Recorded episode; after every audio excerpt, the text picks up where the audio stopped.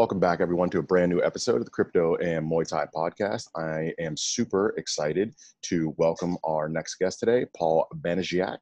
He is a current pro Muay Thai fighter uh, living over in Thailand. If any of you follow him on Instagram, he's the Muay Thai technician. Um, he is also the founder of the online striking academy and just all around seems like a pretty cool dude. Uh, so we'll see how the conversation goes. Hopefully we can keep that same, that same general frame of reference. Uh, but regardless, it's a pleasure to have you on the podcast. How are you doing today, Paul? Oh man, it's a pleasure to be here. You know, you really picked two very niche oriented uh, topics here to use as a podcast title. Yeah, for sure. I mean, that's, you know, in this ever growing world of needing to stand out, but also at the same exact time, uh, trying to fit in, you're like, you know what? Screw it. I, I run a, a, you know, a cryptocurrency investment business and I enjoy that. And I, you know, used to fight Muay Thai. I'm long since retired, but I love it. So, you know what? I'm going to do a podcast where we talk about that. If I've got a, a guest where we can talk about both, awesome. But if not, we're just going to do separate episodes and we're going to talk about it. So I've kind of that's the perks of being in your 30s. You kind of stop giving so much of a shit about yeah. you know what other people want, and you start focusing on more of like what you want. So you know, take that for what it's worth. Though I feel like I'm an old soul, even when I was like 17, I felt like I was 30. Now it's really coming up. I'm turning 28, so I definitely understand where you're coming from. And I'm into both topics. So that works out perfectly here. Okay, awesome, awesome. I can't let's I can't wait to, to talk about uh, to talk about both of them with you. So for any people that might be listening um, that are unfamiliar with you, just just give them your your general background. Um, you know, like who you are, how you obviously got into Muay Thai, um, and then we'll just sort of just grow from there man, it's been quite an adventure. And I've done a lot of soul searching, even trying to find out why I got in the sport in the first place. Because I, I get asked this question of how I got into it, but it's I think a little bit deeper than the physical part of you know you stepping in the gym and having the class. I think everyone steps into the gym and tries a sport as uh, ruthless as Muay Thai or MMA, and it comes from a more deeply rooted place. So going way way back. I was actually born in poland and i grew up on a very tiny uh, little farm town. I lived up above a police station with my mother and my grandmother and my father was never really around so i grew up pretty much being raised by my grandmother. My great grandmother went through the world war met, uh, met her husband uh, as a prisoner in a war camp and we ended up later moving to the northern part of Poland before my mother pretty much dropped everything she had. Uh, you know, she had a she just got her master's degree in uh, physical education. Physical education uh, in Europe is completely different than it is here in the states. Let me tell you that uh, off the bat. So it, it was a pretty big deal for her. She was the first person in our family to get through college, and on top of that, to get her master's, go on to want to do her PhD, but instead dropped everything, wanted to give me a better future, and brought us to the States. And we adapted rather quickly. It was really nice to see uh, the two different parts of the world. And now, especially that I live in Asia for the past few years, just having the perspective of three different parts of the world. And um, when I was in college from high school, fast forwarding just real quick to when I actually got into Muay Thai, I was in backyards in high school. I felt like I always wanted to do things that depended on me, and I would be the ultimate part of the result where other people, if they're influenced in it, I, I can never give full blame to myself or the full um, the full part of success uh, doesn't really hit the same way when it's a team sport. I, have tried every team sport I can, uh, from basketball to football, and nothing really hit the way that extreme sports did for me. So I was always kind of like the rebel skateboarder, snowboarding, riding street bikes, uh, super sports when I was just turning 18 and running from the cops, and things like that. And when fighting uh, kind of came about, my friend used to have guys in his backyard. and it was just kind of a first blood thing. But looking back at it, it was kind of silly because there was never bad blood. It was just guys from school that just wanted to test their egos in a way. and one of the guys actually trained in boxing and he whooped my ass. And I went up to him right after and I asked where he trains because I never wanted that to happen to me again for someone to be able to just pick his shots and actually have his feet underneath himself and know what he's doing. Uh, a lot of the times when I was fighting back there is my, my toughness w- was my skill. Uh, just coming from the extreme sports, it was always like, uh, excuse my language, it was always just like, man, don't be a pussy, let's go, bitch. And then you go and you do it, you go, ah, fuck it. that kind of community. Uh, so that that kind of translated to the world of fighting for me, especially when I first started. And uh, within my first six weeks of being in the gym and getting shark tanked every day, that's what I thought training was. That's what I thought fighting was. I had my first fight after the first uh, like five, six weeks of training. First five, six weeks. Wow. Mm-hmm. so the your path, I mean, I've talked to several fighters, obviously. It, it's not entirely uncommon um, to just sort of be drawn to that particular element, but also the same exact genesis as to wanting to get professional or more structured um, training because there's always a humility piece. And and that's again what's great about martial arts and in particular combat martial arts is you know from my perspective everyone should be forced to train in them because it just humbles you because even to this day if you're like oh yeah i'm a bad like i'm bad it's like no. There's someone way worse than you that will that will humble you. So it all automatically like puts that humility in.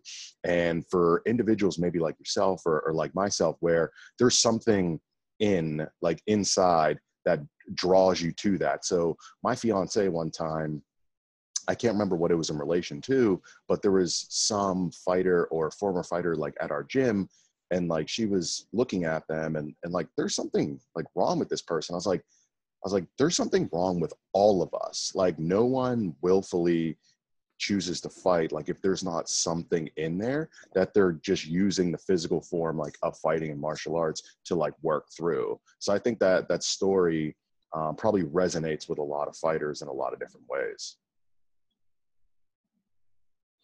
Yeah, you know, th- there are definitely nerds in, in the sport that are looking at it from a very technical aspect and uh, that part is definitely within me as well. So while I'm talking about all this and all these different things that I was doing in the background and wanting to be more of a rebel, at the same time, I was trying to be the golden child at the same time. Like while I was doing these things, I was always a high honor student. I graduated with gold cords in college and in high school. Uh, I never got into trouble with. Uh, I, I talked about running from the cops one time on the sport bike, and that was pretty much after pretty much living an entire life of uh, perfection. You know, uh, coming from Europe and not having much opportunity there to coming here, uh, that type of immigrant mentality that comes with your parents, where you have to pretty much toe the line and follow the blueprint. I came here, I gave you this opportunity. You have to take advantage of it. You know, like a B plus is not good enough. If you yeah. can get an A, even A minus, you can always do better. That's how it always was in my household.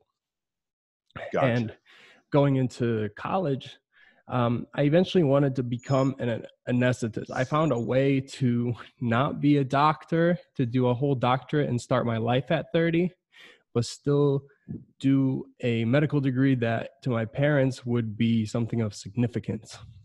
and what ended up happening is I told them I would go through RN school to be able to get into the extra program, just as like a easy in, and to maybe prove that I can do it, and then eventually do my own thing.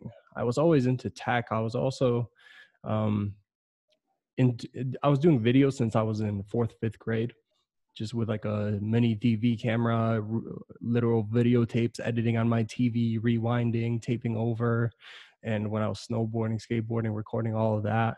So I had a lot of passions, but to my parents, they never made money. you know, like this, this is never to make you money. So I, I wanted to make them happy. And when I was in my third year, so I was the youngest person in the program. There was only like uh, out of all the recipients, I was the youngest one. I got in at 19, and a year into clinical, I had a chance to have an out, and that was one of the tests where you couldn't get below a 76.5, I believe. It had to round up to a 77, and I missed it by less than one point.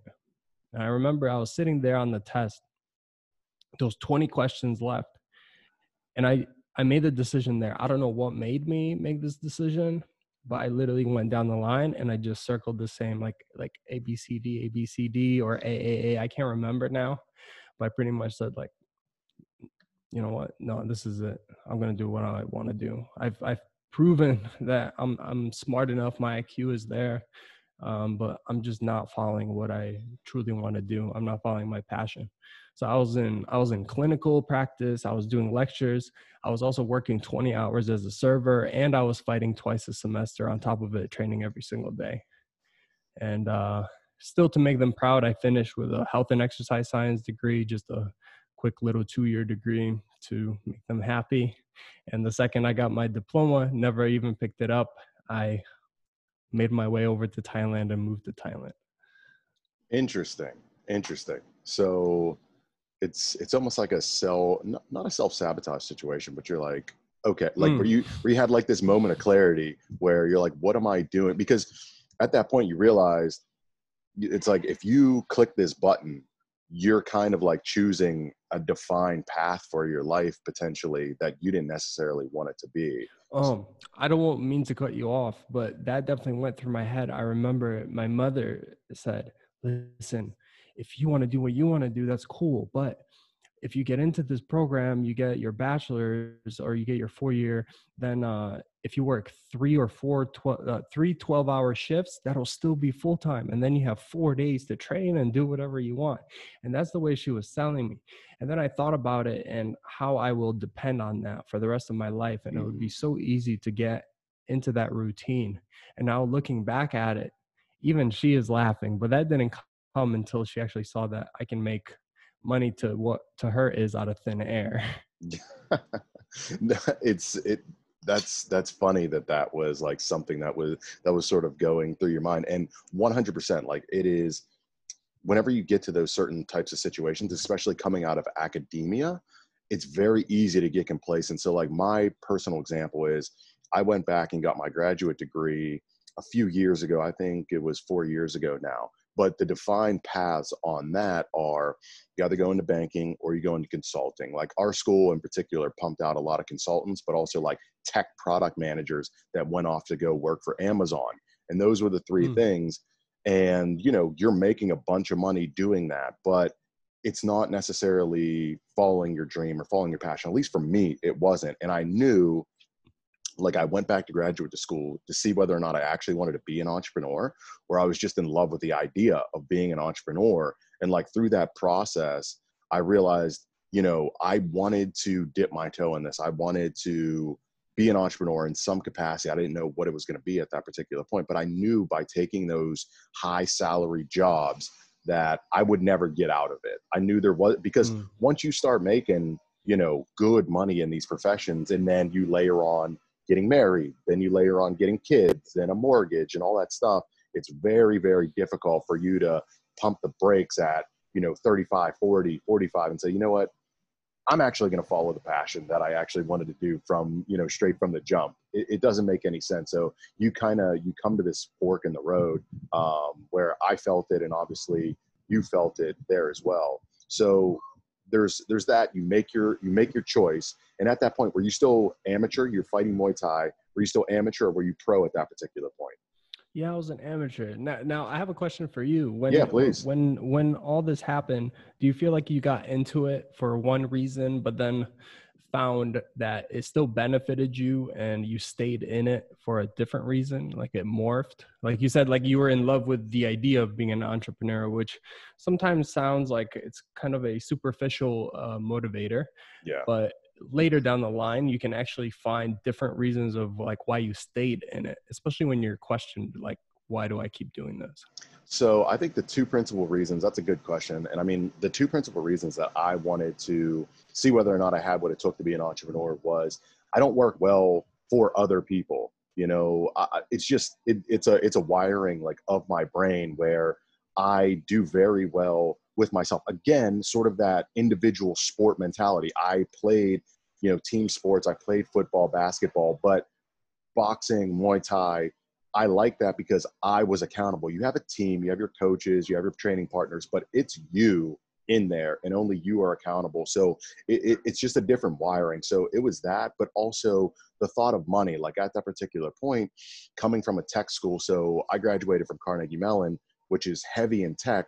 And the new thing that was super fashionable was startups and people going from zero to $20 million, $100 million, $200 million exits within five years. And that's super sexy. And, you know, they made a show about it on, on HBO.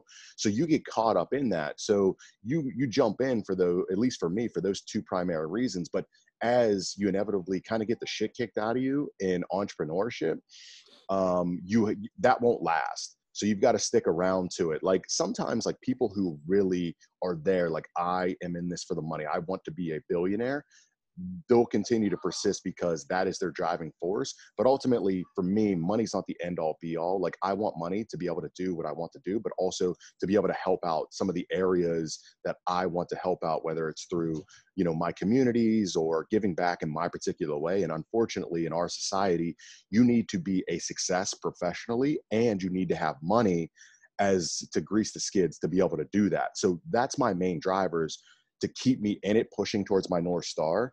But in the short term, what keeps me like what keeps me moving is the fact that I love working for myself and having my own schedule. And I'm fortunate that I met my fiance and showed me, and she showed me a different lifestyle to where it's not just all work, work, work, work, work. If if she's gone, I'll just continue to just work and work. But she showed me mm. like, hey, there's other elements to be able to enjoy life. So having that ability to enjoy life but also set up some of these other you know adjacent areas like this. Like this this hits so many intellectual points for me and it has nothing to do with my with my investment fund business.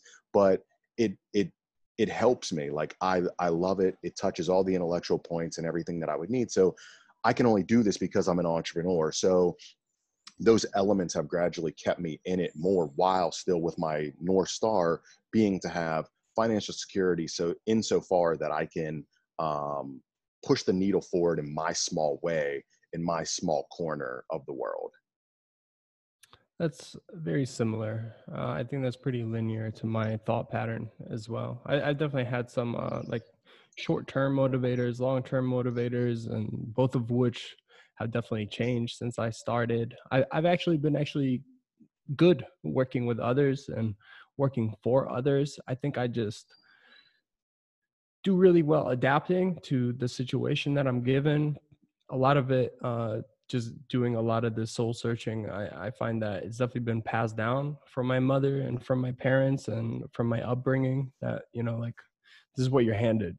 Fucking mm. work with it and uh, don't complain and don't complain about it. So there was no such thing as saying, "Oh, I don't do this well with others," or "I don't do this well with just by myself." Like I had to do both. Like if there was something I had to do by myself, it doesn't fucking matter. You have to. And same thing when it comes with others. It's like you don't like others. I don't care. You have to learn how to play with others. so uh, it, it's made made me maybe a little less empathetic now that I'm older, but I, I feel like it's definitely helped me adapt as well. No, I I think that's just a natural process of so I mean I don't come from immigrant parents, but the general story that you hear, at least within the United States, is it's all a particular you know similar type of story. And in all honesty, um, you know there's there's tons and tons and tons of admirable things, and that's why you see where if you look in the the Forbes or whatever, at least from an entrepreneurial perspective, whether that be tech, working up through the ranks or starting their own company, a lot of them are immigrants because they have that particular background and that mindset. So, I mean, anything that you want to accomplish that's worthwhile in this world, you're going to have to have a growth mindset to be able to do it. If you come in, I know this or I know that, or I don't want to do this, I don't want to do that.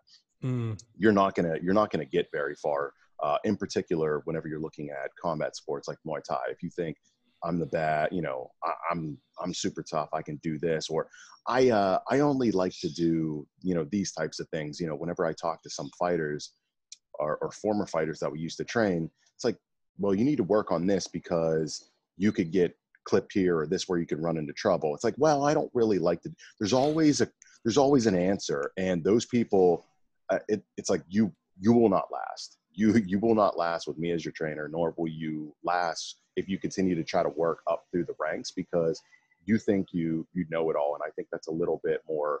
Uh, problematic or a little bit more of a byproduct of just the the age that we live in versus you know super super traditional um, where I kind of was was brought up through, which has its trade offs uh, in and of itself. I don't think that's necessarily the best way either.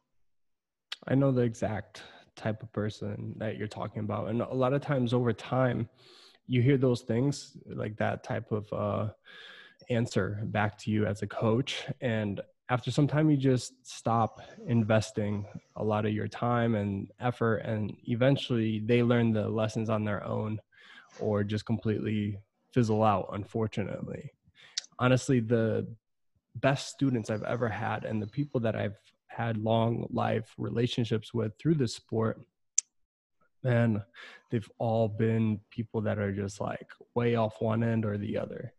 Where um, the closest people that I've worked with is people with like background of sexual abuse, uh, drug abuse, physical abuse, um, people from like really really dark places i don't, I don't know what has made me uh, connect with those people the most especially when i'm working with them versus the other coaches that are in the gym.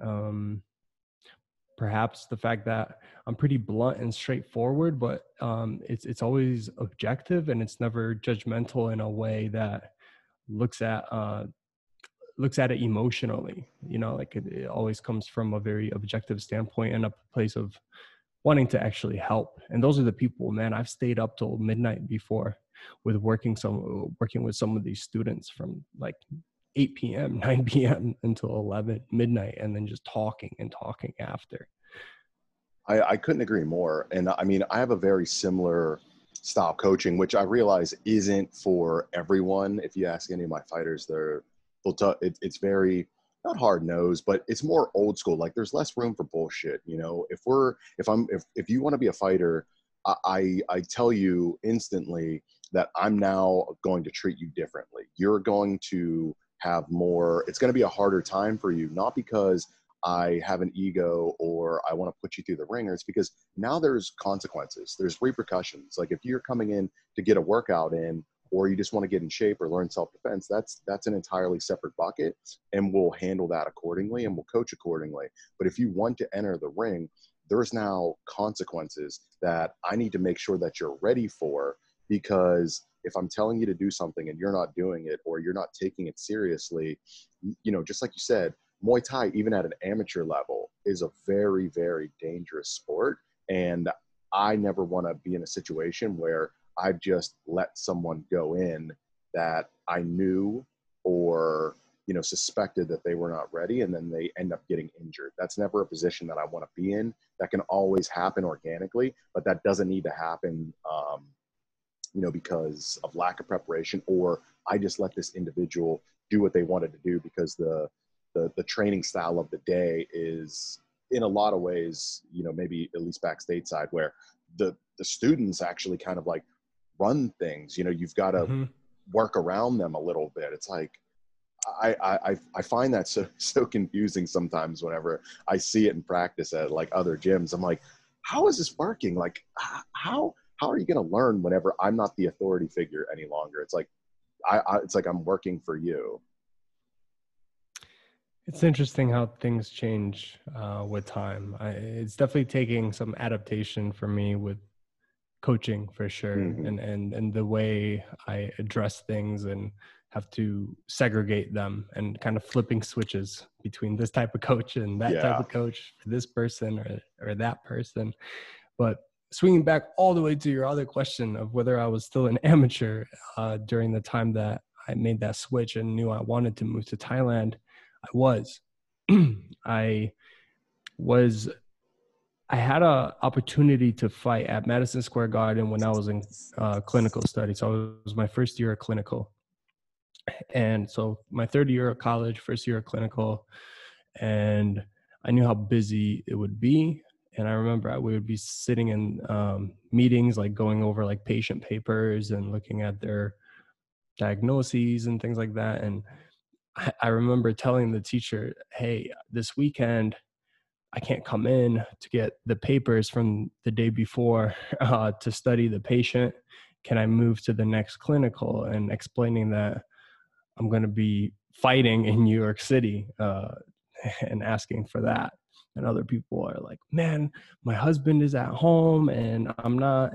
Uh, I'm not working just so I can pass these tests, and you're out here kind of like diddling in the sport, you know, like you're not getting paid to do it. And I had this opponent. Uh, so the first time I fought full rules was in Atlantic City, and I fought another really tall opponent. It was my first ever loss. Uh, I was six and zero, oh, mostly finishes, and they brought me to Atlantic City to fight. It was awesome. The first time I got put up in a hotel and the whole shebang, and weigh-ins on video, and having a pay-per-view stream and things like that. And I remember Cyrus Washington was the main event. And then right below him, there was a Dutch fighter named Jason Van Uysen and he was fighting for the title. They had the shiny white belt. I guess he was a pro in Europe, and you know how it works there. They have like this overall scheme, like A, B, C class. He came to the States and he was just, I guess, an undefeated amateur instead.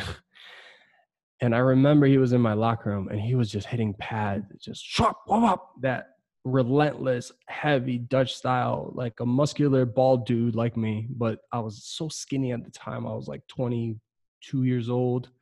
And I remember watching him. I turned to my coach and I said, I want to look like that one day. Like, that's what I want my pad work to look like. And then one year passed since that day, literally one year. And my coach called me. Uh, you know, I was getting out of school and he goes, Hey, they have a fight for you, Madison Square Garden. The thing is, remember that guy that you were talking about hitting pads backstage? I go, yeah. He's like, that's your opponent. I took a deep breath. Was, All right, you think I can do it? And he's like, I think we got something. We'll work on it. I go, okay, let's do it. Fuck it. Madison Square Garden. and um, I dropped him in the second round with a head kick. And it's crazy how in, in your head, uh, things can change because I never wanted, I never even looked at fighting as uh, something I'm ever going to do for the rest of my life. When I first got in the gym, I just wanted to really, you know, see if I can get inside a real high pressure situation and perform well. So after those first six weeks, I got in. It was a cage Muay Thai fight on like one of those mixed shows. Mm. And I ended up doing well. And I went, okay, maybe can do this again and and then maybe I'll get a knockout one day and then I got a knockout. I go okay maybe, maybe I can go and win a belt. Then I won a belt. Oh wow this is cool. Never have I thought I'm even going to turn pro. I remember my mother yelling at me like hey like you're playing around in this. Do you think about doing this professionally like doing it with you know without headgear and things like that? And I go no never. There's no way next thing i'm fighting madison square garden uh, you know it's like semi pro there's no there's no gear on. And the second i dropped him with a head kick i thought about it i was like i think i can do this. I've only had you know this much training. I'm really dedicated to this. I'm showing up every day. I'm noticing how there's a lot of guys that aren't putting in as much work as me even though they have more time than me like I said, I was in clinical, I was in lecture, I was working 20 hours a week, and I was still somehow getting it done. I thought, okay, if I maybe shift some of that time towards more training, maybe I can do this pretty well. And then I just went all in. yeah, uh, just after that, it, it, it, made me realize my potential of like how far you can really take it. And um, and that's when I said I I'll go to Thailand. Um, at first, it was only a one month trip, then a two month trip, and then I fought Madison Square Garden for the second time. This was at a point where I was amateur for a while. I won the nationals two years in a row. I went to Worlds in Spain for WKA. At the time, they didn't have the big IFMA tournaments in the in the US. So this was like the only big one that was around. And I ended up fighting pros in the tournament, again, fighting versus Netherlands, fighting versus England, two pros, and then there was one amateur from Spain. I beat all of them and came home. I was 9 and 0 that year. They offered me a fight against the number one ranked guy on the East Coast. He had close to 30 plus fights as an amateur this guy Gaius Ebrat from Five Points Academy, and Five Points Academy was the only gym to beat me. So my whole amateur career, uh, that really tall fighter was also from his gym, and so I was like, okay, so this is pretty much for the one, number one spot. It was the main event. It was a triumphant uh, triumph combat at Madison Square Garden, where the main event, both like 50 plus amateur fights in total between us. I ended up winning the split decision, but I knew it was a boxing judging crowd, so I threw a lot of boxing, but he controlled me in the clinch in a way I've never been controlled before. It was a guy my height, and I thought, okay, if I want to ever go pro, I, I can't have this happen. I can't have someone be able to control me the way this man just controlled me in the clinch. I was able to neutralize it, but I never felt so like helpless offensively, meaning I was just kind of hanging on, you know? To be able to break off and then land my shots from the outside. And I knew he spent a ton of time in Thailand, so I was like, well, I'm not going to learn it here. There's only one place to learn it. And I ended up hitting a deer uh, with my car driving home from work one day. Totaled the car. My parents said, well, now you got to be a grown up, get another loan for another car because I've always paid everything off. I never had any loans on anything. I wasn't connected to anything uh, when it came to my phone, car, anything, my bikes. And I took that check from the insurance and I flew my ass to Thailand. And, and never and never looked back. So you said yeah. you said two things in there that I, that I'm curious about. I'll just start with with the basic. How tall are you, and what weight do you fight at? I'm six foot four. Uh, for you guys from yeah. Europe and around, I'm 193.5 centimeters, and I f- have fought anywhere between 170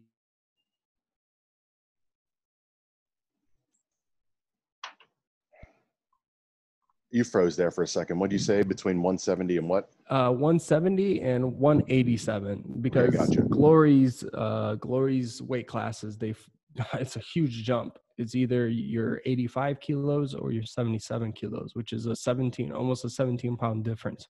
Got you, got you. But I mean, I mean, for a six foot four fella, uh, being able to mm-hmm. get down to a buck 70 or even with floating within 180, that that's pretty, that's pretty lean, you know for for me, I, am 6'2", and you know I walk around at, at 225. So I can only I, I don't even think it would be possible for me to get to to get to 180. I, whenever I was fighting, uh, the lowest I was able to get to was 190, but I was like in my early 20s. I I could not hit that any any longer.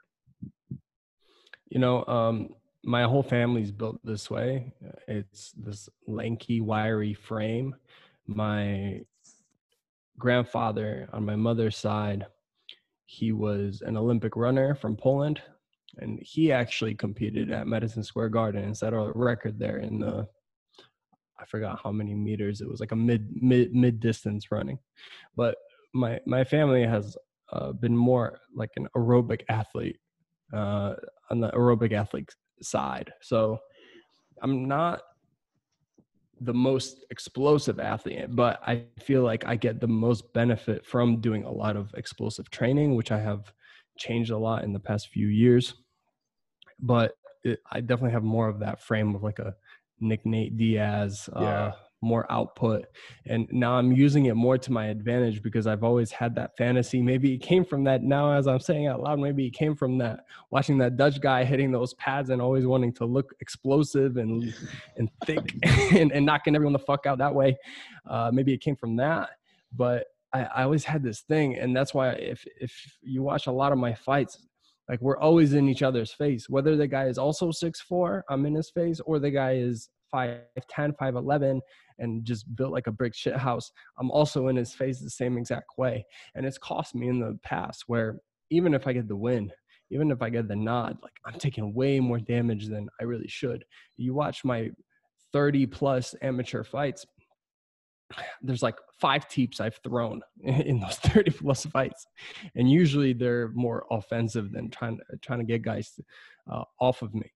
So uh, it, it's definitely taken a lot of changing and uh, adjusting and, and having to do it and, and having to fight at an elite level, you know, uh, having to fight at Lion Fight and having to fight at Glory to realize those things for guys to show me that you can't just fight any way that you want. You really have to start taking advantages of the aesthetics that your body presents, the the strengths that you have as a fighter, and not just what you kind of fantasize about in your head. Yeah. it's funny because um, it's like a human emotion thing or, or, just a human condition to where you always want what you don't have instead of mm. like celebrating what you do have. So I'm a fast twitch athlete. I'm I won't say I'm explosive, but I, I have fast fast twitch muscles, so I can hit things hard. I can look in a short frame, kind of like what you're talking about, but mm-hmm. but like the cliff, it, it's not like a gradual decline. It's a steep drop. So I'm constantly needing to focus on how do I keep my endurance you know on that level to to sort of push that cliff further and further and further. Eventually, it'll happen, especially if I'm going against a more endurance focused athlete. So, like the pressure fighters, Dutch style fighters, you've got a gas tank that want to do that, I hate that shit. I hate it. I hate it because I'm not built. I'm not built for it. Like I want to be explosive, finish it, or I want to have us playing the chess match that way we're both controlling our energy systems and it's mm-hmm. more it's more within the rhythm that i can keep my explosivity throughout you know one two three five rounds or, or whatever it may be so my my co coach at, uh, at at stout he is another slow twitch athlete but has since been incorporating more and more explosive exercises to get that same exact benefit um, that you're kind of talking about as well. Another taller, sort of lanky, uh, endurance or, or cardio type athlete as well. With with what you're talking about there, how do you see your evolution um, as a as a fighter? How has it grown? So you, it, it seems like in the beginning, or what you're talking about, it's ego or a vision of how you saw yourself, but then you realize okay, I actually need to work with the gifts that I have because how I'm fighting right now isn't necessarily the, the smartest thing. So, how has that progression been since that kind of point, and what have you looked to focus on more? Um, you know, obviously we're long guys, so sticking teeps will will will be one of the you know one of the many tools that'll be in the toolkit to be able to keep it at a range that's at that's fortuitous for you, but at the same exact time, make sure that you're not in there taking unnecessary shots so I knew these principles, and, and it's one thing knowing, and a second thing actually implementing it, obviously, and and especially when you're changing habits. So I knew these things, and after throwing a couple jabs and teeps and keeping long, I would get very impatient. I feel like I'm not in a fight unless I get touched and you get touched, then there's a risk of someone being finished. Uh, if if you look at my glory fights, uh, I have three split decisions in glory that are losses. and if you look at every fight, I'm winning every fight, and I'm winning the majority of the t- fight based on time and based on accurate shots and being technical. And then there, there's just that split second where you see me get comfortable with that. Okay, I'm winning, doing this okay let's get something exciting and let's let's finish this in a more exciting fashion and that's where i have made those big mistakes that have cost me not only you know, health. Uh, you know, I broke my hand in in my second glory fight, like in the first round, and uh, you know, making those decisions. But it's also cost me monetarily because it's half the pay when you lose, and you know, no no one sees how the fight went. they just see that 0 and 1 or they just see that 1 and 0 and for someone that was on a very long fight win streak that won multiple national world titles as an amateur beat the number one guy as an amateur then had a kind of a fast track in the pros you know within my, the first year of being pro i fought for both lion fight and for glory on on the main cards as co-main event and on the main card of glory so i had to learn these things really quickly is just I wasn't um, matured enough and disciplined enough to keep them going for the entirety of the fight.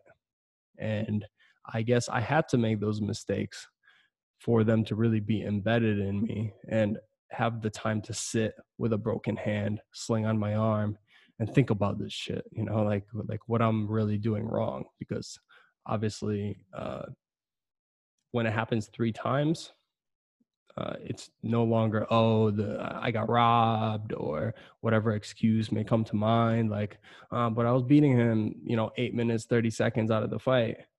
It, it doesn't matter. You once it happens three times it's no longer the fault of anyone else. It's it's it's all on you.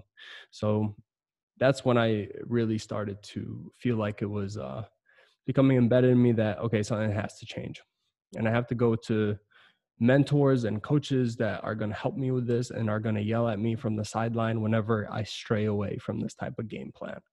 And I try to find those people and I try to work with them and it's the ones that made it sexy to me that really uh, stuck with me because the the times that I would stray away from the game plan is the fact that that that risk factor wasn't there.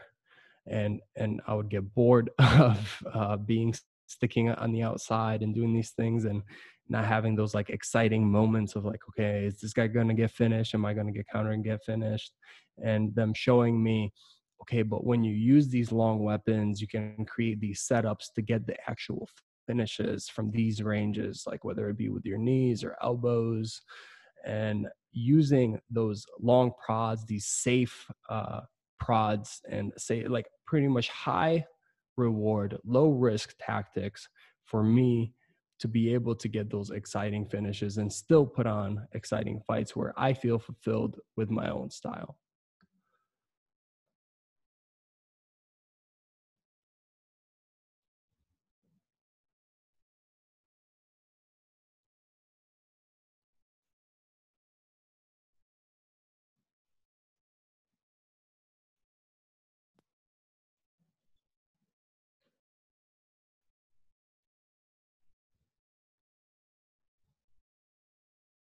Mm-mm.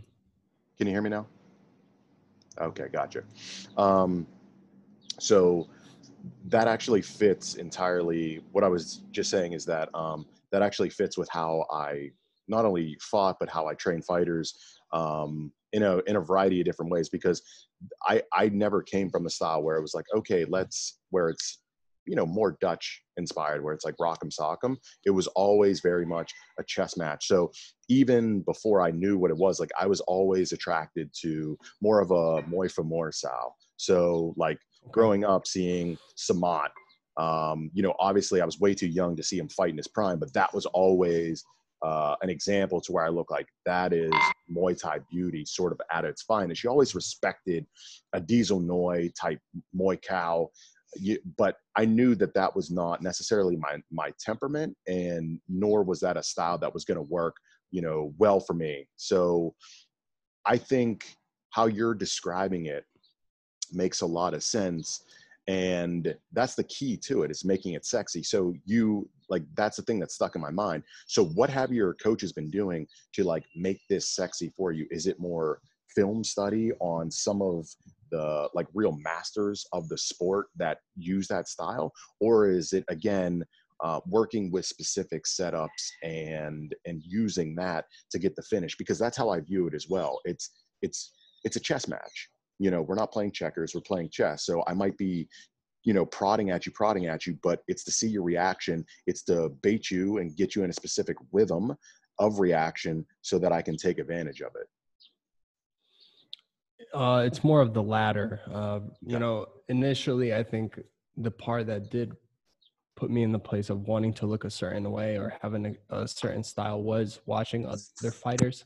And then later on, it became more of my coaches looking at me, my frame, my gifts, the things I do well, and the things that I don't do well, and shifting towards my strengths and away from the weaknesses where we're not taking those big risks, where it's a flip of a coin of, you know, exchanging with a more powerful fighter, let's say in the pocket, rather than being able to utilize my endurance, my footwork, and creating certain angles because on top of it, I'm a southpaw. So forcing me to just use certain patterns that are going to keep me at a safe angle, a safe distance, and and if we get in the dangerous uh, places where we are in the pocket, to utilize certain things to either close the distance and stuff it, or to get back out at a distance, angle off, use footwork, and that's really been a big game changer. Is just realizing that a lot of these things can happen and they can be exciting if we can make them flow together. Meaning like if a happens we can do b.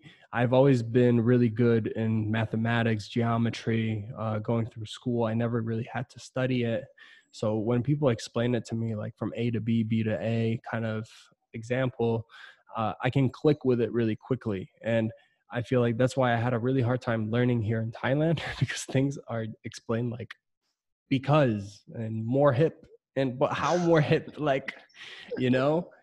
Uh and and and that was part of me moving into the Noi camp. It, you know, there's pros and cons to being anywhere in the world. I get these questions all the time through my site. Uh, what gym is the best? Which which gym do you like to train? I should come to your gym. And I always tell people, it, man, it depends who you are. My gym might not be the best place to be uh, for you, you know, and, and the gym that you like is not the best place to be for me. I, there are a ton of gyms that people are like, oh my God, why don't you go train with this Thai trainer? And then I look at their gym, there's not a single fighter above five four, you know?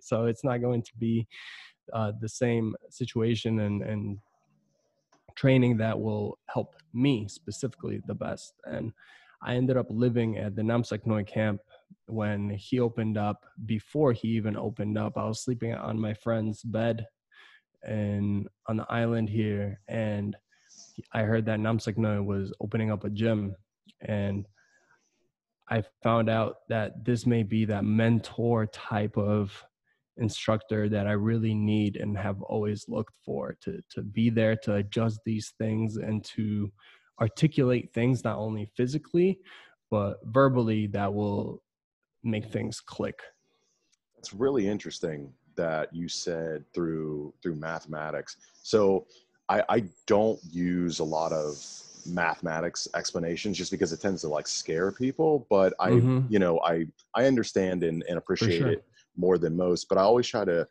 I always tell my fighters and like how I was brought up with my crew is that you're going to be a master of the basics. Once you're a master of the basics, then you can grow and develop your own particular style and skill.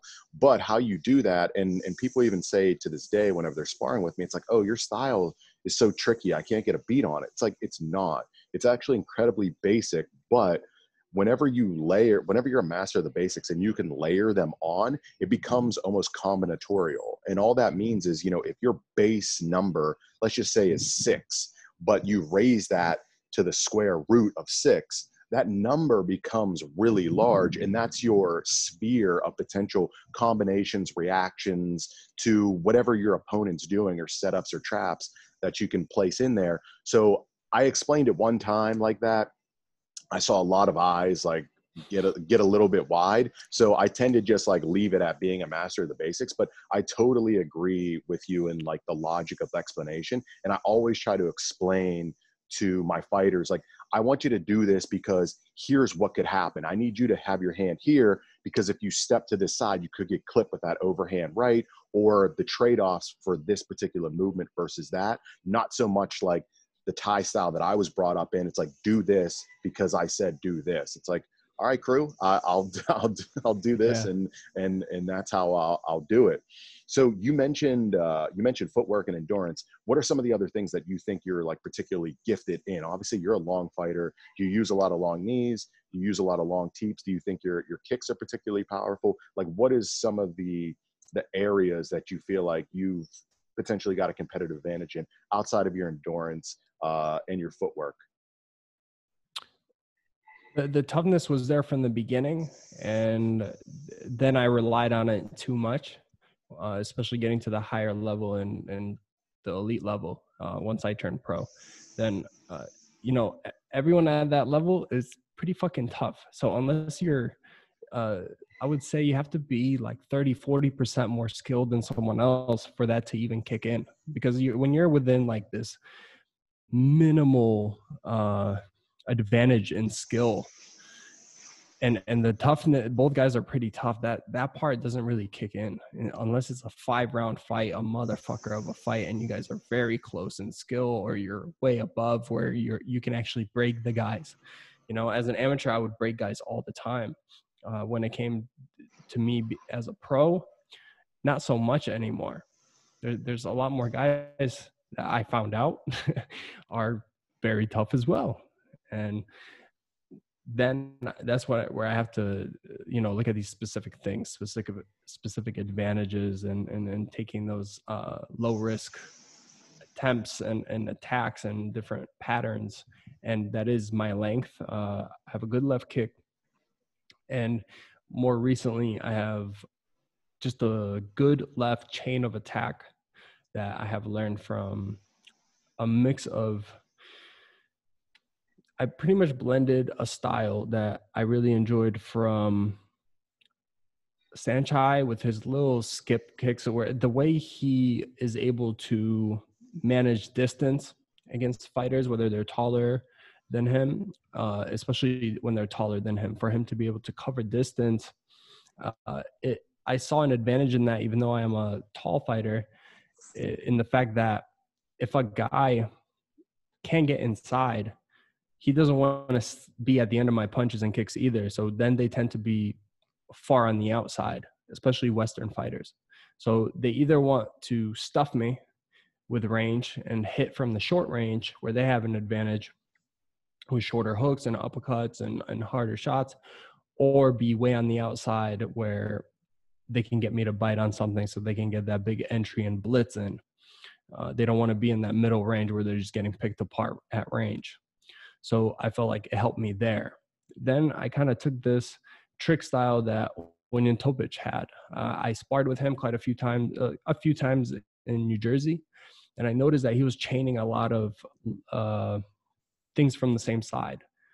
And he's not particularly like a southpaw uh, type fighter, but the things he was doing, I felt like can I can apply to all these left side weapons because he was using the same side he was making things look exactly the same. So pretty much from his right side, it was a kick, a punch, a knee, and it was the same same body motion and language that released a different weapon every time he did the same motion. So you were just thinking like the defense, the reaction is different for every single one of these. So I have to defend the cross a different way than I have to defend the rear kick, the different way that I have to defend the rear teep, the rear knee. So all these things having gone in your head, now the mind is thinking too much. What you said, like, oh man, like you're so tricky, I can't get a read. That's exactly it. Is like it's it's actually really simple. Is the set is that setup? Is that feint that looks like that feint is the same feint for all four weapons. Now, which one is coming? I don't know. So I try to put those two together with the type of feint that my coach Kru Putt showed me, and he actually was a very like tank-like fighter. Uh, he trained at Sinbi, and he was he has a famous video with Saenchai like throwing him around in the ring.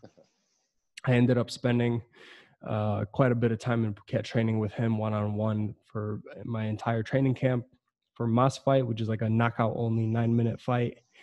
And he pretty much showed me how to blend like all these different things together. So I've come up with a number of systems for things to really make sense. And, and that kind of transitioned into me making this whole striking academy and bringing it all together online. And, and so I feel like a lot of what I'm doing is a practice of assessment, a lot of assessment, trying it out in fights, trying it out with fighters and people that I'm coaching, and then just seeing how it all works so I can bring it all back to one simple foundational system, pretty much what you were saying like bring, bringing it back to being very basic after doing a lot of like really hard mathematical like looking at angles and exactly how things work. So i can explain it to the layman like like kind of how you said like you had a lot of big eyes after you explain things a certain way you know that'll click with me. And then like 90% of the room is is going to be looking at you know, like well, eyes eyes wide open? Like whoa that's too much information at once that's the ma- like that's the that's the mark of mastery of a particular topic whenever you can break it down to its most simplest form and you can explain it to anyone. So i think that evolution that you sort of went through is something that i hear a lot of top coaches or top fighters go through like that consistent beginner's mind where they're constantly looking to evolve. You've got to have the basics and like i always say like the roots. You've got to have roots. So whenever i'm talking about or uh, with a lot of MMA fighters, I think that's one of the things that they lack is because there's a multi-discipline sport. You, what you see now more times than not is it's just a generalist and it's a lo- it's very superfluous in a lot of ways versus like I only do Muay Thai and I've got deep roots in that and then I can go stack on wrestling or jujitsu or boxing and then develop roots in those things. And those are some of the top fighters, which obviously is less prevalent given you're focused on, on Muay Thai in and of itself. But that's how I see whenever, whenever you have that knowledge, then you can break it down to its most, its most simplest form and how you describe those same side attacks. That's literally just like the game. You just try to have everything look relatively similar and then based upon the reactions, then you make the adjustments like through mm-hmm. there. And I didn't create it, like you didn't create it. I'm just sitting there and looking at the best.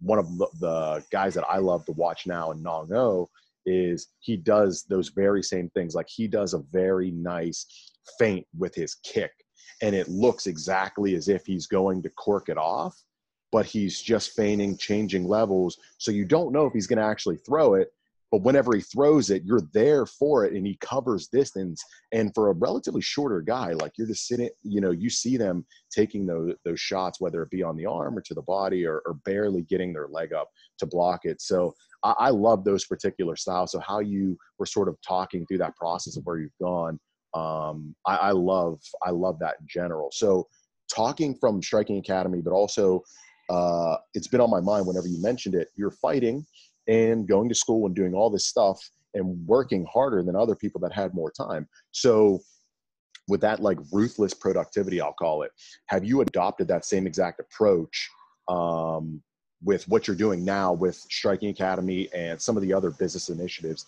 that you're working on as well? So it's like you're a full-time pro fighter and you dedicate a hell of a lot of time to that but also you've got these burgeoning businesses on the side. So have you taken that same mentality of ruthless productivity and then use that to sort of push um, these additional initiatives and or maybe even improve um, your Muay Thai because there's no there's no room for like like fuck around it. You know, like you've got to be very structured with your time because you've got these additional initiatives that you've got to uh, dedicate time and effort to. Uh, 100%. It's a very loaded answer in a way because it's it's worked in more ways than one. I, I I tend to be an extremist, like where I dive into one thing. So I want to go back first to what you were saying about like rooting yourself into certain sports, even as like a, a MMA fighter that has to train all these different arts. I looked at Muay Thai the same exact way, where I wanted to learn clinch. That's why I went to Thailand and lived in Thailand. I said to myself, what I noticed is in the clinch, a lot of people explained it this way, where you know, I'll, I'll, look at someone like Sylvie. She is a girl that has had more fights than anyone else in Thailand. And no, she doesn't look anything like me. Our styles aren't going to be the same. but the way she explained it is uh, the clinch is such a feeling process, and there's just no way for you to gain that reaction speed until you spend hours and hours and hours within it feeling what actually works and how she explained the kids uh, pretty much growing up there's very little instruction and a lot of natural feel of like you know what works the leverage points how to balance yourself within the clinch and how it's an art within the art. And that's exactly why i went and just lived inside a camp. I was on a bunk bed with a fan one fan on a bunk bed which you can imagine doesn't work because then he he wants the, the guy above me he was a he was like a 16 year old boy and then i was on the bottom bunk because my big ass isn't climbing up there. And this fan is in the middle so neither one of us is getting it. Neither one of us is really getting sleep because it's so hot yeah. in, in the in the tropics. And uh you know just spending every single day 30 minute clinch sessions and then 10 minute instruction and and 10 more minutes of clinch. And that's just the morning and then doing it in the afternoon you get a staph infection i was a sponsor fighter there was no excuses not to show up uh, they would literally put an ankle guard around the staph infection and go, okay, on the bag, you do this many knees, you do these drills. And if I didn't do that for those, for half a year, I wouldn't have the understanding that I do now of certain feel. Um, you know, no, no one can teach you how to feel something. I can't explain how something feels. It's like if you're a virgin, you try to explain to someone what sex feels like you know like like you, you can imagine it but you you don't know that true feeling until you're in it and pun intended uh so when, when it came to clinch i was in thailand when it came to uh, me feeling like i need to learn a little bit more uh, boxing then i completely took time off of muay thai i went into golden gloves i fought four times in boxing only I fought, I was a finalist in the Golden Gloves.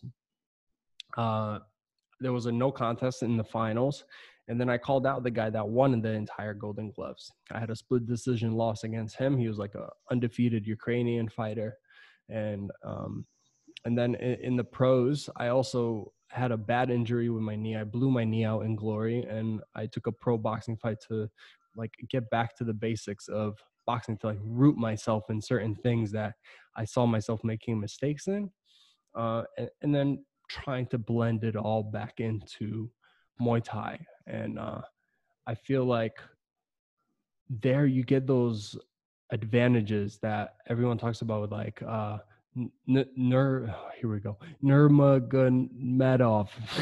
oh, Khabib.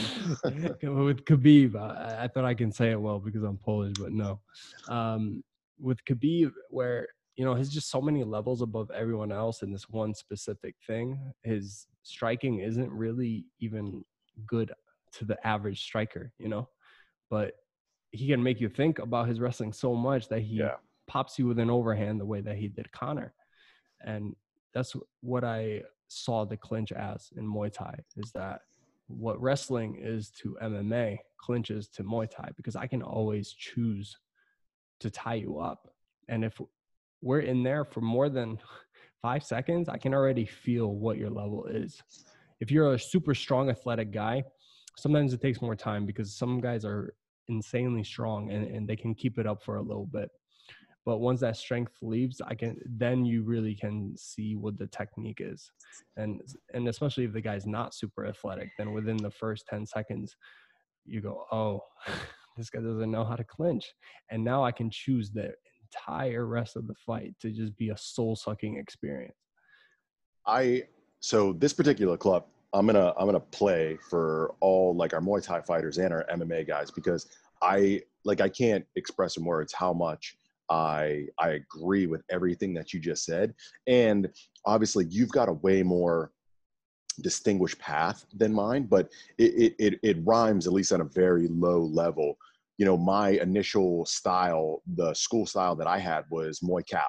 Like we're forward fighters, knees, clinch. That's what we do. Again, as I mentioned, that's great. I am incredibly thankful that I had that rooting in it. And I still need to level up even more on my clinch, but that's not my temperament. My temperament was always to be, uh, you know, uh, um, more like Sama, Moi, more Moi. And I, I found other individuals or, or, fighters within that particular camp that would help me out. And then I've gradually established my own style around that. But then I just stopped. I, I stopped that that gym closed. So I was like, you know what? I like my style. I don't want to go to another camp or another school that's going to try to change my style. So I'm just going to box. And I just only boxed and competed for you know multiple years and then ultimately went back to muay thai and now i'm in this sort of frame where no matter what you know if i'm going with a boxer no worries uh, I just need to, you know, it, it, just takes you an instant to kind of like, oh, okay, we're back in boxing. So adjust your stance, adjust your footwork just a little bit. And same exact thing whenever we're doing, whether it be more Dutch style kickboxing or Muay Thai or, or whatever it is, you have that ability because you have those roots. I didn't, I, obviously, I'm not fighting as much as you. So there's a trade off for me in terms of my ring generalship and my just ring IQ in general because I never fought as much. But through that experience, I feel comfortable no matter where we're going to go. And since then, I've taken that to uh, more MMA style striking, which is an additional wrinkle on all of that. There's certain things, again, that you can and cannot do. But mm-hmm. I always tell the MMA guys and the Muay Thai guys, you have to there's there's very few hard rules but if you're going to fight under us will and i you're going to have strong clinch and you're going to have strong knees because if you've got the basics and particularly clinch just like you said you can dictate you that can always be your control alt delete if you're like oh shit i don't know what's coming at me or just like you said, you get in there and you realize this guy has no idea what they're doing in the clinch, or you can feel that they're using too much muscle. Like eventually they're, they're going to mm-hmm. burn out. It's not technique. And being in the clinch whenever you're either deadly tired or you don't know what you're doing, it's one of the most helpless feelings that you can have. And it's incredibly dangerous as well because you've got all the nasty weapons of Muay Thai at your disposal to like really dig in there. So I couldn't agree more. And in addition, I think there's a lot of um, underappreciated applications of traditional Muay Thai clinch to the MMA game. It doesn't it doesn't translate apples to apples. But again, I sound a, a bit like a douche. But on these past few podcasts, I've talked about how our particular segment of the U.S., Pittsburgh, it's known for brooding for breeding uh, incredible wrestlers. You know, we've got a laundry list of amazing wrestlers, and a lot of those translate over to MMA now and are, mm-hmm. are at our gym. I've yet to be taken down whenever we're doing shoot boxing, which is essentially just striking for MMA with takedowns on it, because I have that footwork from boxing, but also I feel whenever we get into a clinch situation, I've got that body awareness as to not just the strength, but also where are my levers? It's like, are they heavy on this foot? Then I can look for a, a sweep or a mm-hmm. dump to this side and same exact thing.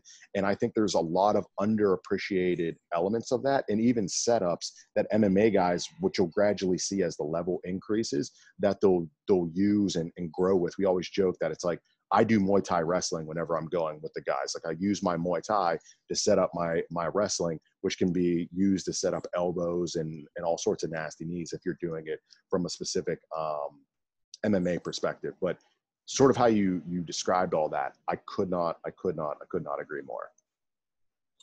I love, love, love, love seeing good clinch work in MMA, especially. Like I had high hopes for Kamaru because when when he was fighting Woodley, he had a beautiful transitions where he would threaten the takedown and then transition to knees and elbows. I was like, yes, like fuck, man. Like not a lot of people are taking advantage in the transitions of actually doing damage. And and he he was really showcasing that really well.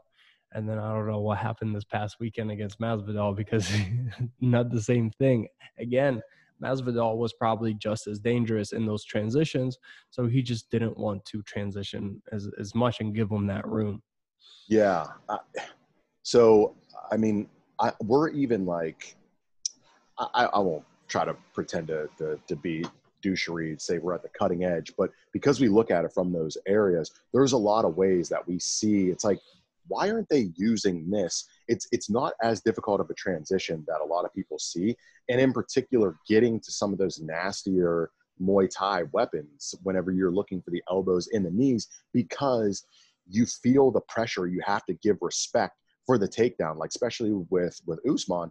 If you've got that forward pressure against the cage, there's a lot of things you're thinking. Okay, shit, he's changing levels. I've got to be respectful of that. Whenever they're thinking through that, or they've got their attention at there, there's tons of opportunities to be able to utilize other more traditional Muay Thai clinch weapons that people aren't just putting it together. Again, it's that it goes back to that basics type things to where if you've got those basics, I don't need to be in a corner shouting at you saying, you know, hit him with the elbow or, you know, step through and hit him with the knee.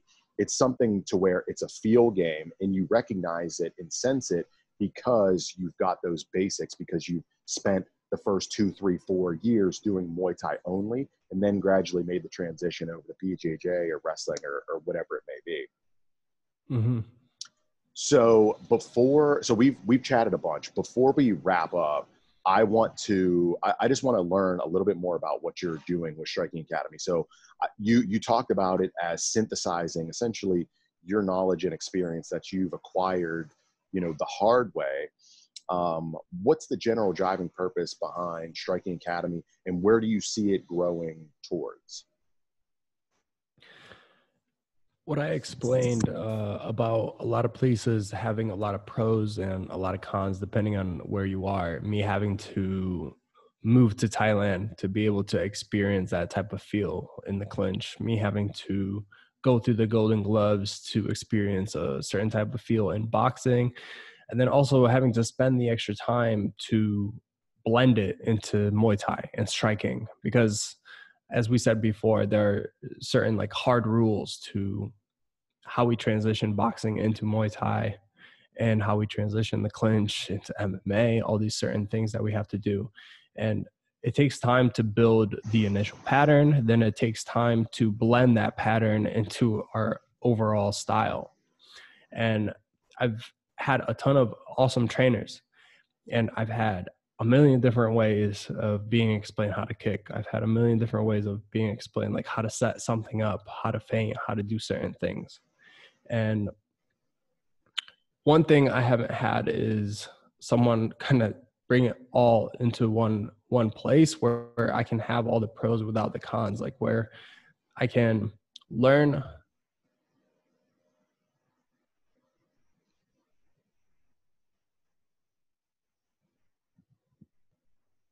freedom of lifestyle and training and being able to add like science into it. So when I had a mentor, when I had a mentor type trainer, I didn't have the freedom to also do like scientific strength training or to be able to ask too many questions. I can only absorb the information that I was given. And I've also, during this time, been able to recognize certain patterns and things that are happening that are rather simple, but no one ever puts into an actual system.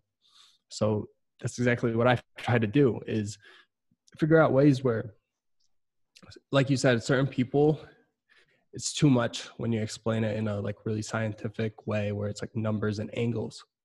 But certain people learn from being audibly explained something. Some people learn being visually explained. Some people love seeing like a fight example and then a technique example. So I was like, I pretty much didn't want to leave any stone unturned. So I, I pretty much combined all of that into one. So the majority of the videos have fight examples, sparring examples, then it goes into actual explanation. If it's a private lesson, then there's an audio with diagrams on screen and visual breakdowns on top of it.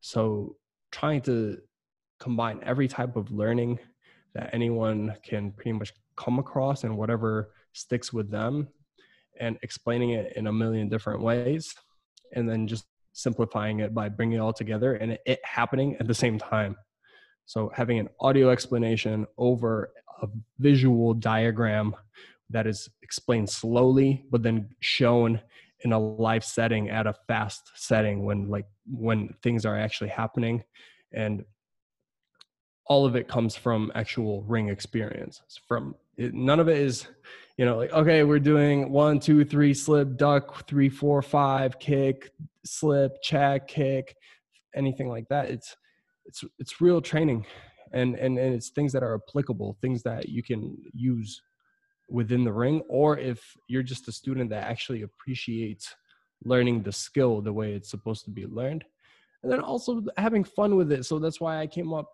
more recently. We had pretty much an apocalypse happen here. Like the entire place uh, where we have been empties out because a lot of foreigners are getting kicked out.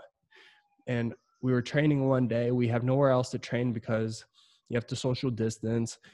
Uh, there's only two people that can be uh, together at once. So go back to like April. I'm not talking about now. Now things are open so it was just me, one training partner, and we're training at this abandoned building. We just put down mats, and then there was this lady burning trash in the background. So there's like fire and smoke. And I'm I turned to my friend, I go, we're literally training in the apocalypse here.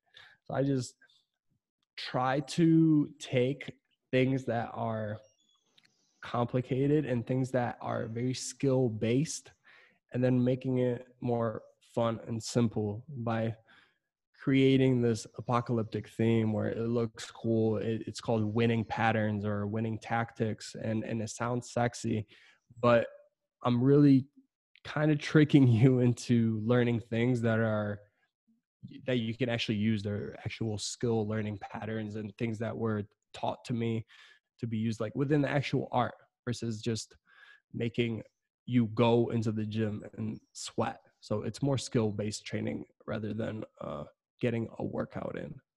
It sounds amazing, in all honesty. And, and as who knows how this whole COVID thing is going to shake out. I don't think anyone has, even the scientists, have any idea better than the layperson. But I think it's that what you're building right now with the Striking Academy is more relevant and needed now in this post COVID world, probably than ever before. So, like you said, even for fighters like, you know, I don't fight anymore, but my guys, we are locked out of the gym for three plus months, um, you know, while this was going on. So, being able to have the ability to even grow with different techniques that maybe you know you never incorporated into your game is incredibly valuable, but also even for the layperson that's like, hey, I need to keep moving or else my mm-hmm. skills are going to atrophy or everything that I learned is going to sort of go by the wayside.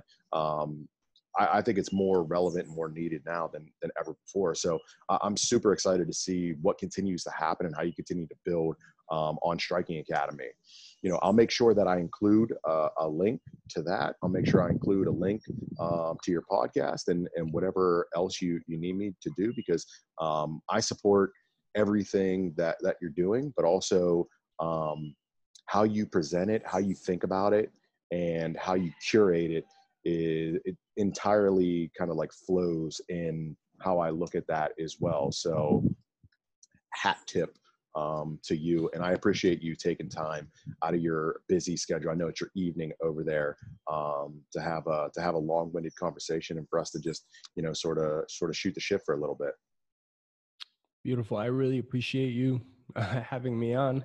It's always really good to just have a chat with uh, like-minded people, especially uh, on different sides of the globe. So having a little bit of a different perspective on things, but lighting up, uh, you're kind of riding the same path. 100 percent. I, I, couldn't agree more. We uh, I definitely can't wait to have you back on another episode um, because I feel like we could have just kept going and kept and kept going. But for the sake of both of our, our days and schedules, given it's Friday, um, I'll, I'll, sort of wrap it up there. So that concludes this episode of the Crypto Muay Thai podcast. Thank you everyone for for tuning in, and I will see you next time. Welcome to part two of the podcast, the crypto part that we tended to skip over after talking about technique for an hour out of the 90 minutes. Oh man. So tell me about uh I, yeah, I completely I completely effed up and so tell me about how you got into the digital asset sphere, how you heard about the digital asset sphere. I wish I listened to this crazy guy I met in Chiang Mai. So Chiang Mai is a big hub for digital nomads, right? There's a few hubs in the world and Chiang Mai tends to be one because of its low cost of living, it's beautiful, it's by the mountains, has great internet service. There's a lot of universities here in Thailand. And I always heard about it and I was traveling around Thailand and then finally I ended up in Chiang Mai. Everyone talked about elephant country, being in the mountains. I didn't want to go to another city because I lived in Bangkok for two months and couldn't stand the gray walls and the smoke anymore. And then I went to Chiang Mai and figured out what all the fuss was about. So beautiful up there. We ended up living there for a while. But I went to the mall and they had one of these 24 7 cafes. And this crazy looking dude was next to me. And we, I don't know what got us to chatting. I think we were in line to get coffee at the same time. He had like a top hat and long hair coming out of the top hat and like a watch on a chain and pretty much picture like like a that steampunk without the actual mask like type of guy and he looked like when he explained this to me, it, it, seemed like he was trying to get me into some type of like internet scam, right? And I was like, yeah, because I I run with Bitcoin. I was like, I heard about this thing somewhere, and that sounds familiar, but you look crazy, so I'm not gonna listen to you. And he's like, yeah, I invest in it, and this, this, and this. So time frame, Bitcoin at the time was three hundred dollars and he was talking to me about how he's like, you know, I normally charge this much an hour to talk about this and give my advice, but you know, if you want to meet up sometime, you know, we can just chat about it. And I was like, no, you're crazy. No. I, I, I said, yeah, it sounds good, man. I was like, all right, this guy, this guy's fucking crazy. And uh, then I just never heard about it again until that huge bull run happened where it, it started going up and it was around like that six seven thousand dollar area and i don't know what really led me to go into litecoin at the time. I, felt like uh it, it was kind of swaying for like bitcoin had so such a big run up that the altcoin cycle kind of started yeah. and i looked at it and i go okay the trend is going I don't want to hit any type of like falling knife here, but it seems like it's going to keep going. There's a lot of momentum. So I put $3,000 into Litecoin. It doubled within like the week. oh my God, 6,000, 7,000. Oh my God. So I kept just throwing money in and like into the, like what ended up being a fire because it kept running up and running. It kept running up and running up. I, I didn't end up really losing any money um, I ended up coming out basically even, but I remember I was, it was a very exciting time. I've never really worked into investments and any of these things. I didn't properly educate myself. I I would watch a few videos, listen to maybe one podcast, and there, you know, whatever the hot altcoin was that day. Was like, all right, let's put a few hundred in that. And, and then I started going on to like other exchanges, and then uh, at the same time as it started to just completely fall and the bubble bursted and uh, one of the exchanges that they had i believe it was neo uh, shut down and they pretty much someone stole all the money off of it. The exchange shut down and that was the only money i lost because it it shut down. So my money yeah. disappeared you know and i couldn't get it off so that was the only money that I really lost. But that like four thousand dollars that I ended up making in you know like two weeks that that ran up, that all fizzled away because I was like, it'll come back up. You know, everyone's hodl, hodl, hodl. You know, just just uh, you know keep the money instead of uh, look at the long term. It'll go to a hundred thousand and uh, then i started to kind of freak out as it was falling and i still didn't pull out then it fell even more and i go okay at least i can come out even on this and maybe learn a lesson from it.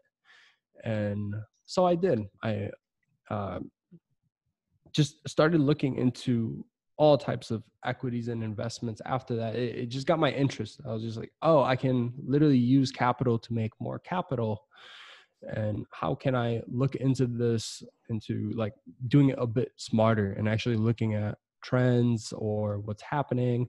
And honestly the thing that's served me the the most is common sense and not staring at it every single day.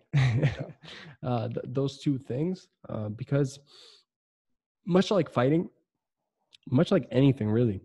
Uh, what's happening right now the middle class i feel like suffers the most out of anyone because of you know huge business getting all these government bailouts.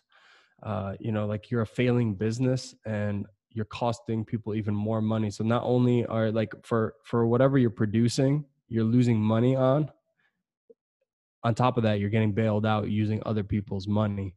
So they're getting help and then the people at the very bottom end are getting help as well. They're getting government assistance and then the people that are in the middle are paying for it all essentially you know for the people on the bottom end people on the top end. And as all this is happening i started to look into it. I was like oh being in the middle is almost like the worst place to be. In fighting i remember feeling that invincibility you know like when i first started that ignorance. So like the ignorance sometimes is bliss because you can look at a pattern and go okay this makes common sense this makes sense to invest into and then it runs up and you go okay let me as i'm winning let me pull out. And then there's like that part in the middle where you know some shit. You're like oh i know some mm-hmm. shit. I'm, I'm gonna hop on these like trends or do like too much like technical analysis and looking at things a little bit too much and overthinking and then making mistakes versus then there's the top end half where you really know stuff to a point where like you have deep deep information where you can predict things before they even happen and, and, and you know information that other people don't know or you're the first one to hear the news before the before anything runs up whether it's stocks or crypto. So like being in the middle i found to be uh, the worst place. Yeah it's that's a, a interesting story but also it's not uncommon. And and at the end of the day um, you know, outside of me being, you know, running an investment fund um, that we're currently like thinking about um, open sourcing like some of our analytics, like essentially around a risk metric so that um, situations that you articulated, which still happen to this day, just in other alternative coins, altcoins, um, to where retailers or even financial advisors on behalf of their customers don't have to ride like those waves where human emotion comes in and or lose money at the same exact time to know that you're not buying at the top or maybe you can dollar cost average um, a little bit more aggressively if you feel that you're down at a historically a good time to buy I won't go into all the nuts and bolts. Like I'm, I'll definitely send information to you, but I mean, that's one of the areas where it's a very common story to where it's like, okay, this is something that I could potentially add value to the masses, but also for the podcast too. You know, I like crypto. I'm obviously in the business and I like Muay Thai, but also realize that fighters are some of the individuals where you make a bunch of money in the early part of your lives and then you have to figure out a way to either multiply it or make it last for you know the back half or the back two thirds of your life and you know this is an investment advice disclaimer but i think um, you know digital assets are, are, one of those potential avenues that you're talking about in turn you know along with equities and, and other areas that uh, could potentially um, add some different value um, to, to, to fighters uh, financial health too. So you know conversations like this i think are, are very helpful as well um, for for fighters to hear about, and then hopefully maybe even level up uh, some of their education sources so that they have a, an additional um, avenue that they can that they can look at and, and, try to help and grow themselves. So with with that, uh, we'll wrap up again the the this episode of the Crypto uh, and Muay Thai podcast. And thank you for listening, and we'll talk to you soon.